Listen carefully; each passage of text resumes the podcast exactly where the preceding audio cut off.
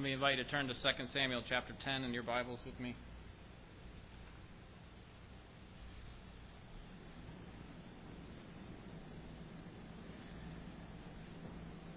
Evan, can you put the screen all the way down?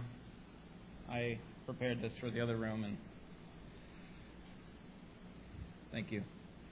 2 Samuel chapter 10. Continuing our study in the books of Samuel, and we've come to, uh, to this chapter here. We have an expression in our culture don't bite the hand that feeds you. And this expression reminds us that we ought to be grateful to the person who is doing good to us. It's not right for us to, to uh, lash back at someone who's doing good to us. But have you ever been on the other end of that? Have you been the one doing good to someone and they responded to you by biting your hand, figuratively? The expectation that we have when we do good to people is that they'll respond with appreciation and gratefulness. We don't, we don't need them to repay us for what we've done or even acknowledge our gift, but, but the worst response that they can give to us is to respond to our act of mercy with scorn or, or disfavor. In chapter 9, David extends mercy to Jonathan's son Mephibosheth, and Mephibosheth received it with humility and gratefulness. He did not bite the hand that fed him. He, he was humble before David. He bowed down before him and said, How could you choose someone like me? But here in chapter 10, David is going to show mercy again to a different man, but he's not going to be received. It's not going to be received well like it was with Mephibosheth. This man is going to respond with scorn and, and actually attack David, who's trying to show him mercy. So let me read our text for us. I'll read the entire chapter beginning in verse 1. This is the Word of God. Now it happened afterwards that the king of the Ammonites died and Hanan his son, became king in his place. And then David said, I will show kindness to Hanan the son of Nahash, just as his father showed kindness to me. So David sent some of his servants to console him concerning his father. But when David's servants came to the land of the Ammonites, the princes of the Ammonites said to Hanan their lord, Do you think that David is honoring your father because he has sent consolers to you? Has David not sent his servants to you in order to search the city, to spy it out, and to overthrow it? So Hanan took David's servants and shaved off half their beards and cut off their garments in the middle as far as their hips and sent them away. And when they told it to David, he sent to meet them, for the men were greatly humiliated. And the king said, Stay at Jericho until your beards grow, and then return. Now, when the sons of Ammon saw that they had become odious to David, the sons of Ammon sent and hired the Arameans of Beth Rehob and the Arameans of Zobah, 20,000 foot soldiers, and the king of Maacah with 1,000 men, and the men of Tob with 12,000 men. When David heard of it, he sent Joab and all the army, the mighty men. The sons of Ammon came out and drew, in ba- drew up in battle array at the entrance of the city, while the Arameans of Zobah and of Rehob and the men of Tob and Maacah were by themselves in the field. Now, when Joab saw that the battle was set against them in front and in the rear, he selected from all the choice men of Israel and arrayed them against the Arameans. But the remainder of the people he placed in the hand of Abishai his brother, and he arrayed them against the sons of Ammon. He said, If the Arameans are too strong for me, then you shall help me. But if the sons of Ammon are too strong for you, then I will come to help you. Be strong, and let us show ourselves courageous for the sake of our people and for the cities of our God. And may the Lord do what is good in his sight. So Joab and the people who were with him drew near to the battle against the Arameans, and they fled before him. When the sons of Ammon saw that the Arameans fled, they also fled before Abishai and entered the city.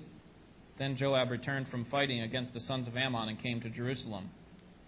When the Arameans saw that they had been defeated by Israel, they gathered themselves together, and Hadadezer sent and brought out the Arameans who were beyond the river, and they came to Helam, and Shobach, the commander of the army of Hadadezer, led them now, when it was told David, he gathered all Israel together and crossed the Jordan and came to Helam. and the Arameans arrayed themselves to meet David and fought against him. But the Arameans fled before Israel, and David killed 700 charioteers of the Arameans and 40,000 horsemen, and struck down Shobach, the commander of their army, and he died there. When all the king's servants of Hadadezer saw that they were defeated by Israel, they made peace with Israel and served them. So the Arameans feared to help the sons of Ammon anymore. David has experienced great mercy from God. And so he is happy to freely dispense mercy to other people. In chapter 7, remember, David wanted to build a house for God. He wanted to build a dwelling place for God so that God would dwell among his people. But God rejected his offer. And he said, David, you're not the one who makes plans for me. I'm the one who makes plans for you. And so you're not going to build a house for me, a dwelling place, but I'm going to build a house, a dynasty for you. That you will have, David, a family line that will remain on the throne forever. And David's response at the end of chapter 7 is similar to the response that we saw last week in chapter 9 with Mephibosheth. David responds to God's mercy with humility and gratefulness. He bows down before God and says, Who am I that you would choose someone like me to be your servant? He recognizes that from the time that he was young, that God had shown mercy to him in protecting him from a bear and a lion, and then when he was a young boy, protecting him from Goliath, and then later protecting him from King Saul, who was after him. And then from the armies that were opposed to Israel. Time after time, God protected him, and David said, If that weren't enough, you have, in addition to that, now, with this promise of a kingly line, you have promised to protect me forever.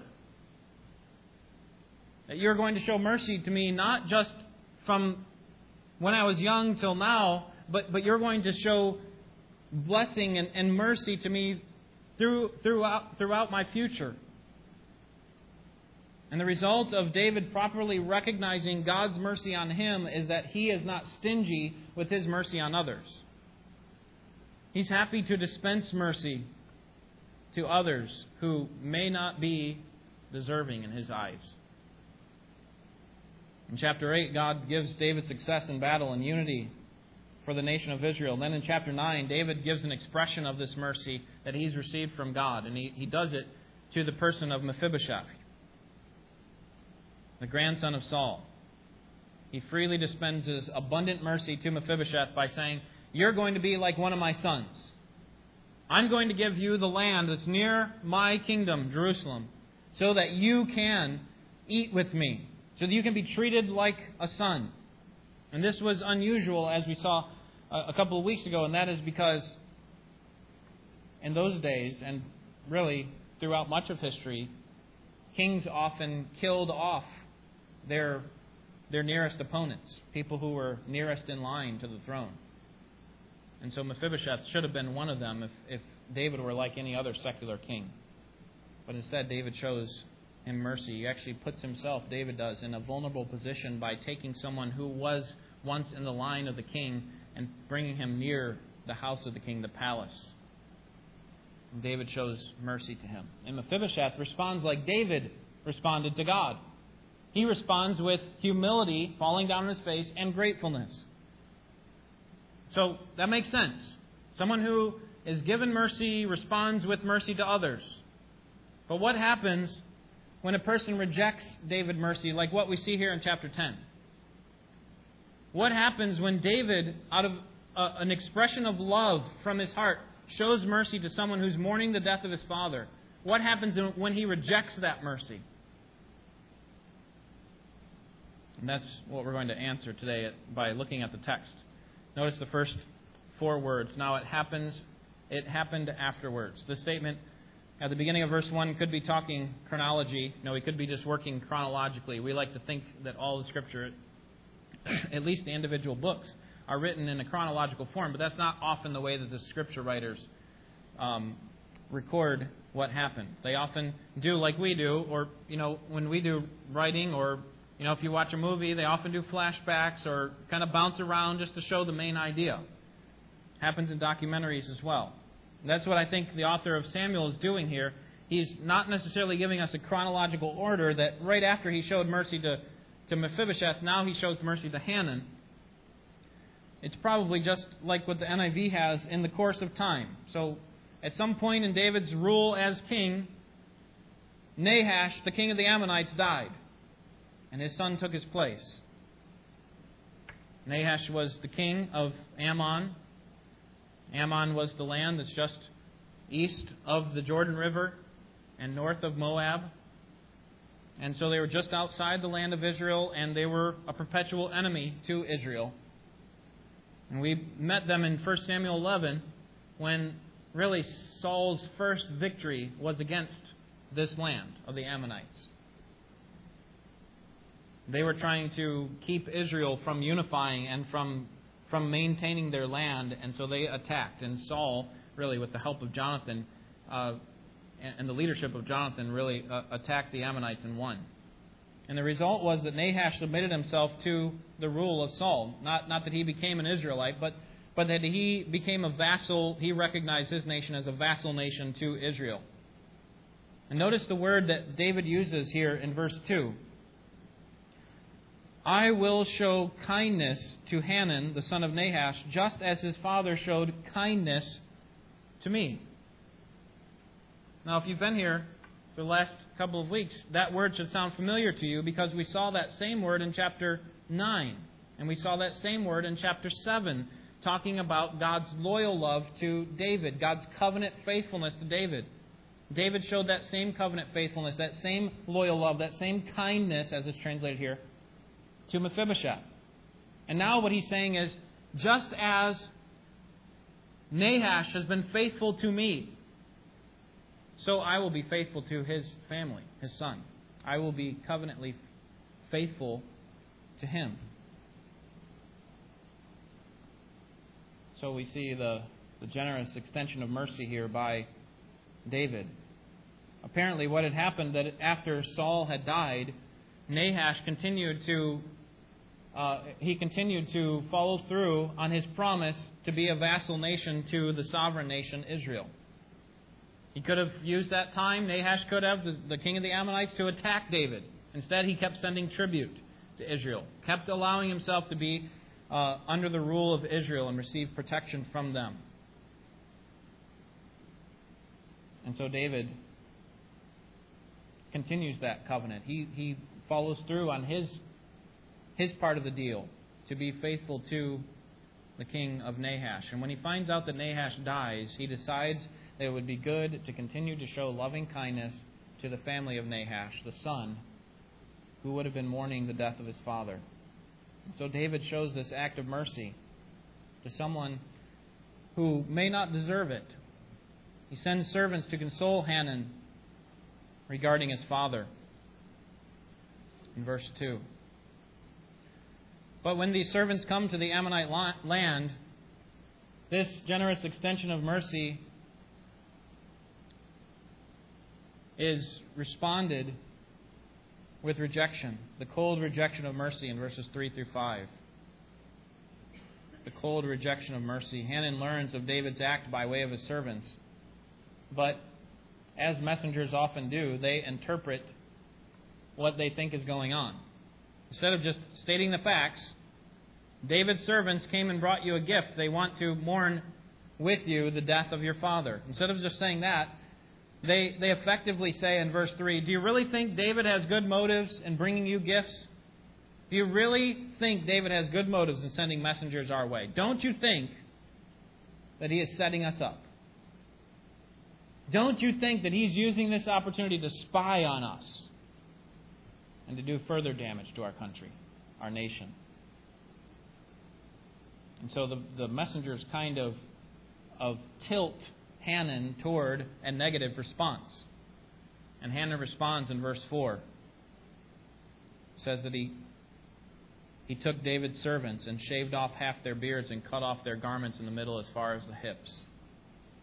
Dave, Hanan responds to David's act of mercy not with humility and gratefulness like David to God and Mephibosheth to David, but instead with rejection, a cold hearted rejection. He shaves the beards, half of the beards of the servants, and then cuts off the bottom half of their robes and sends them on their way. Exposes their nakedness, humiliates them. Hanan was sending a clear message to David that the sending of his messengers, which Hanan saw as spies, the sending of these messengers would not be tolerated. So David finds out in verse 5, and he says, You've been humiliated. Stay here until your beards grow back. You can stay here until you so that you can avoid further humiliation. And if that weren't enough, if that weren't an evil enough act by Hanan, Hanan takes the, the knife that he sticks into the back of David and twists it a little bit to make it even worse. Worse. And we see that in verses 6 through 14. The insolent recoil against mercy. Now, it doesn't say what David would have done if Hanan just left things as they were. David apparently just leaves things as they are and just continues to go about life. But Hanan realizes something in verse 6. He realizes that he and his people are odious in the sight of David. He, they are hateful. They're hated by the people of David. And so they decide that we need to protect our nation. And so they hire mercenary troops to help fight with them. They hire 20,000 foot soldiers of Maacah. And they hire, uh, uh, uh, excuse me, of the Arameans or the Syrians, which are the land to the north of Israel. And then 1,000 men from Maacah and 12,000 men from, from Tob. So 33,000 men are hired to help with the Ammonites in attacking the Israelites. And according to 1 Chronicles 19:6, it cost them 75,000 pounds of precious metals. 75,000 pounds. But David's mercy will not be rejected.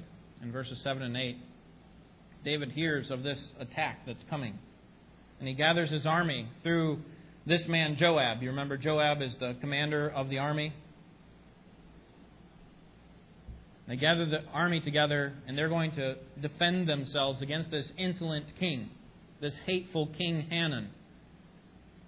And so all of Israel's army is gathered in one place, but because Ammon had gathered or hired more troops, they were able to, to have uh, really surround Israel with their troops.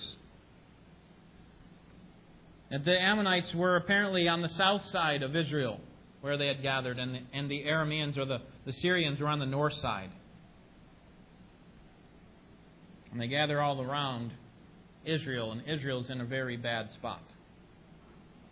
And so Joab quickly has to make a strategy in verses 9 through 14. He has a couple of options. He can retreat, or he can try to fight to win. Instead of throwing in the towel, Joab decides that, that they need to fight. And he recognizes that they can't win if they just focus on one side of the attack, if they just focus on the north or on the south. They need to focus on both sides at the same time. They need to fight both fronts. That the pathway to victory had to come through protecting themselves against the most dangerous threat, which were the Arameans. They were the skilled mercenary fighters, the Syrians. But at the same time, they couldn't put all of their forces up towards the north where where the Syrians were fighting because they would, they would be unprotected in the south when the Ammonites would come after them. They'd be vulnerable. They had to fight both of them.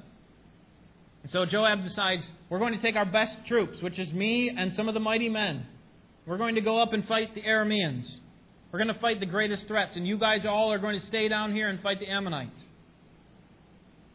And so he gathered his most valiant warriors, and they fought. Notice his motive, the, the faith really in his motivational speech in verses 11 and 12.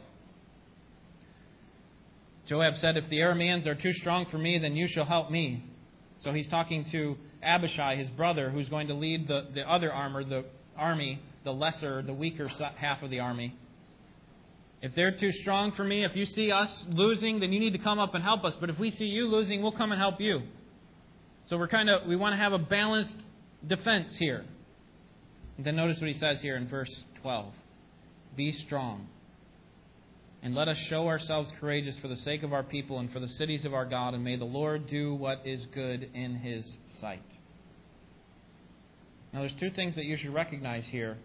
First, Joab recognizes that he has a responsibility to fight. He says, Be strong and courageous. Win this battle for the sake of the people, for the sake of yourselves, for the sake of our land, for the sake of our God. Win this battle. You have to stand up and fight. But notice the second part that we cannot miss at the end of verse 12. May the Lord do what is good in his sight. So we have a responsibility to fight. That's the human responsibility side. But God is the one who ultimately is going to give the victory. Right? We plan for the day of the battle, but the victory belongs to the Lord. And Joab recognized this. And Joab, as you know from what we've studied of him so far, has not always acted with faith and mercy, has he? He murdered Abner when Abner was threatening the throne. Well, when Abner was really threatening to take his place under the rule of David. He murdered him. So Joab's not the greatest of characters, but here he speaks truth. We need to fight, and God has to give the victory. We need to fight, and God has to have the victory. We have responsibility, and God is sovereign. Friends, this is the nature of the Scripture's teaching on God's sovereign sovereignty and our responsibility. That these two things are never at war with one another, as if we have to have one or the other. C.H. Spurgeon, when asked how he could reconcile these two things that were opposed to each other God's sovereignty and, and human responsibility, he said, I don't have to reconcile them, they're friends. Now, we might not understand how all they work together, but what we know in the scriptures, they're often just listed right one after the other, like with the death of Jesus in Acts 2 and Acts 4. That, that Jesus was delivered over to the evil men who would kill him by the predetermined plan of God. So they're responsible for their actions in killing Jesus, but God was ultimately the one who planned it out. Joab recognized this. We have to do something. We can't just sit on our hands but God's the one who has to determine if we're going to have the victory. So, the insolent recoil against mercy, and then in verses 15 through 19, the final result of rejected mercy. Here, the, the Syrians, the Arameans, saw that they were defeated, and so uh, once the battle actually starts, Joab's winning. And he's winning against the hardest part of the battle, the Arameans. 20,000 strong. And so they reinforced their troops in order to avoid a counterattack, or worse, required subjugation to Israel, make, making their situation even worse. David, in verses 17 and 18, meets them in one of these cities, and they fight again. In verse 18, Israel wins again. And the result is, in verse 19, that the Arameans are forced to become servants to Israel. They're forced to become vassals to the sovereign nation Israel now. These cities that were once under the rule of Hadadezer, the king of Syria, are now under the rule of David. And they would have to give tribute to Israel, while Israel would agree to protect them. You see, the Arameans went into this battle thinking, this is a guaranteed victory. I mean, we're not going to take all this money only to lose this battle. I mean, it's a waste for us to take all this money 75,000 pounds of precious metal just to lose. We're going to win. Or otherwise, we wouldn't be in the battle. We'll just let the Ammonites die. But instead of going in and coming out with a guaranteed victory, they lose handily and become vassals to Israel. And so we learn two main truths from this text. I can advance there. First, we're reminded that those who accept mercy are dispensers of it. This is what I think the scriptures are trying to teach us, trying to show us in chapters 7 through 10. And what we've also seen in Paul's letter to Titus that those who accept mercy are dispensers of it to others. And we would do well to follow David and Mephibosheth's example.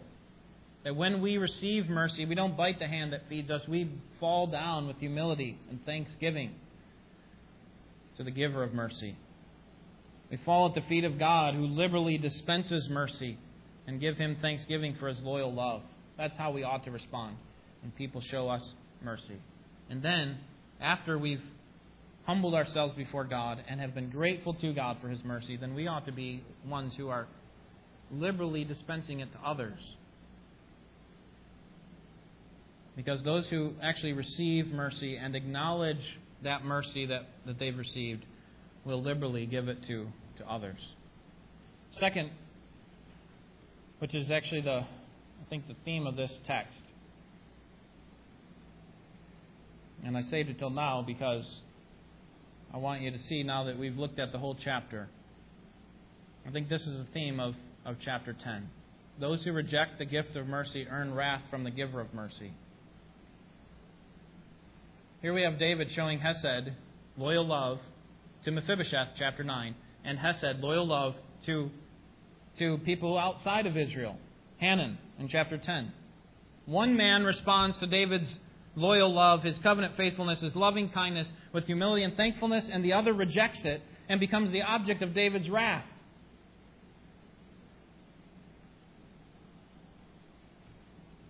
If you know what comes next in the story, chapter 11, you have to wonder if the author of Samuel put this here in order to picture how David had a lapse in judgment. That David, yes, was a dispenser of mercy to Mephibosheth and to Hanan, but David would actually act more like Hanan in chapter 11 than he would Mephibosheth. Chapter 11, of course, is the chapter where David commits sin against God by having an immoral relationship with a woman and then killing her husband.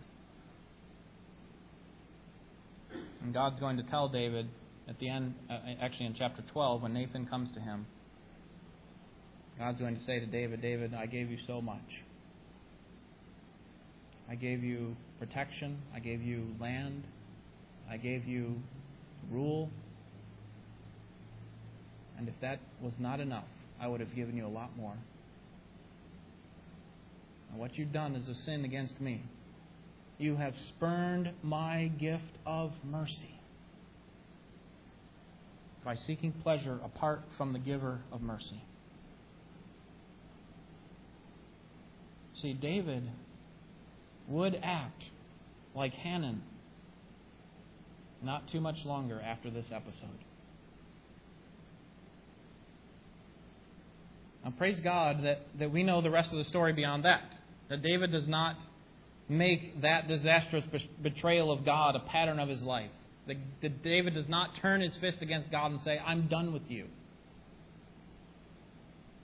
In other words, David would not finally reject God's mercy.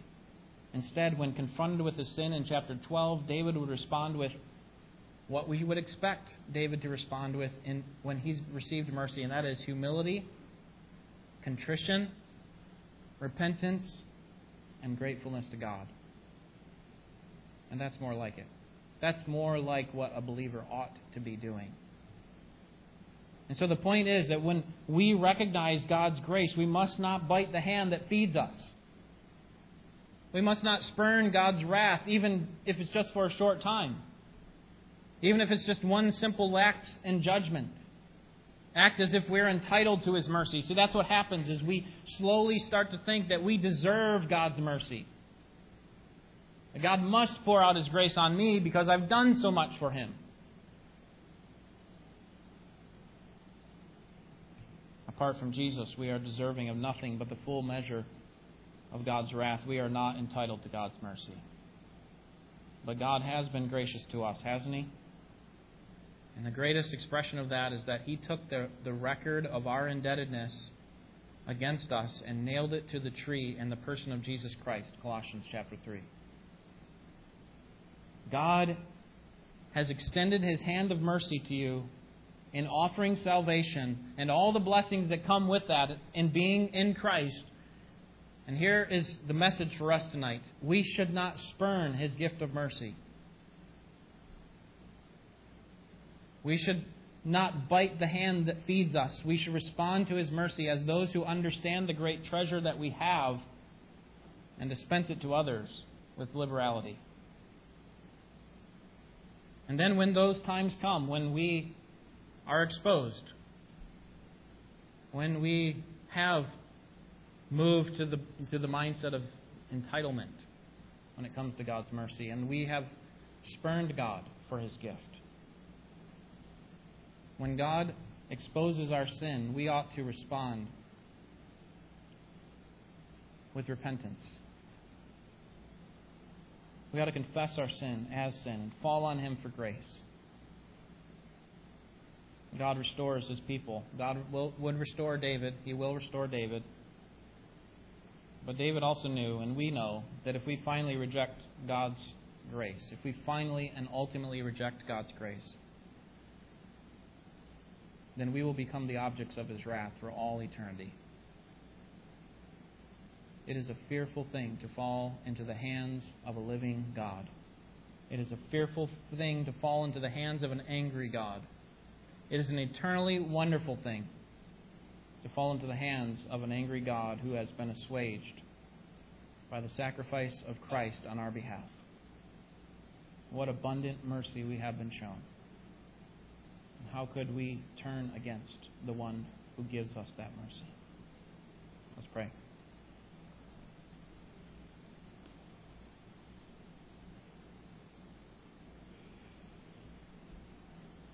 Father, thank you for the reminder of your mercy. We have been in the position where we have tried to dispense mercy to others, and, and they have responded with rejection.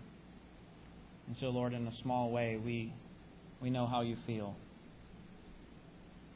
But, Lord, how shameful of us, uh, uh, is it of us to bite your hand that feeds us? You are the giver of all good things, and we have nothing but thanksgiving that we ought to give to you because of your mercy to us. Lord, we, of all people, were most deserving of your wrath. We were sinners, enemies, dead in our trespasses and sins, and for some reason you chose to come to us, that while we were your enemies, Christ died for us. And so, Lord, we understand and are reminded of your great mercy that you've shown to us. How can we not be humble and thankful for it? And how can we not respond by showing mercy to others? Lord, we pray that you would help us in this way. Remind us of your faithfulness and show us where we need to improve. Forgive us for turning turning against you when you've shown us nothing but love and mercy. Pray in Jesus' name. Amen.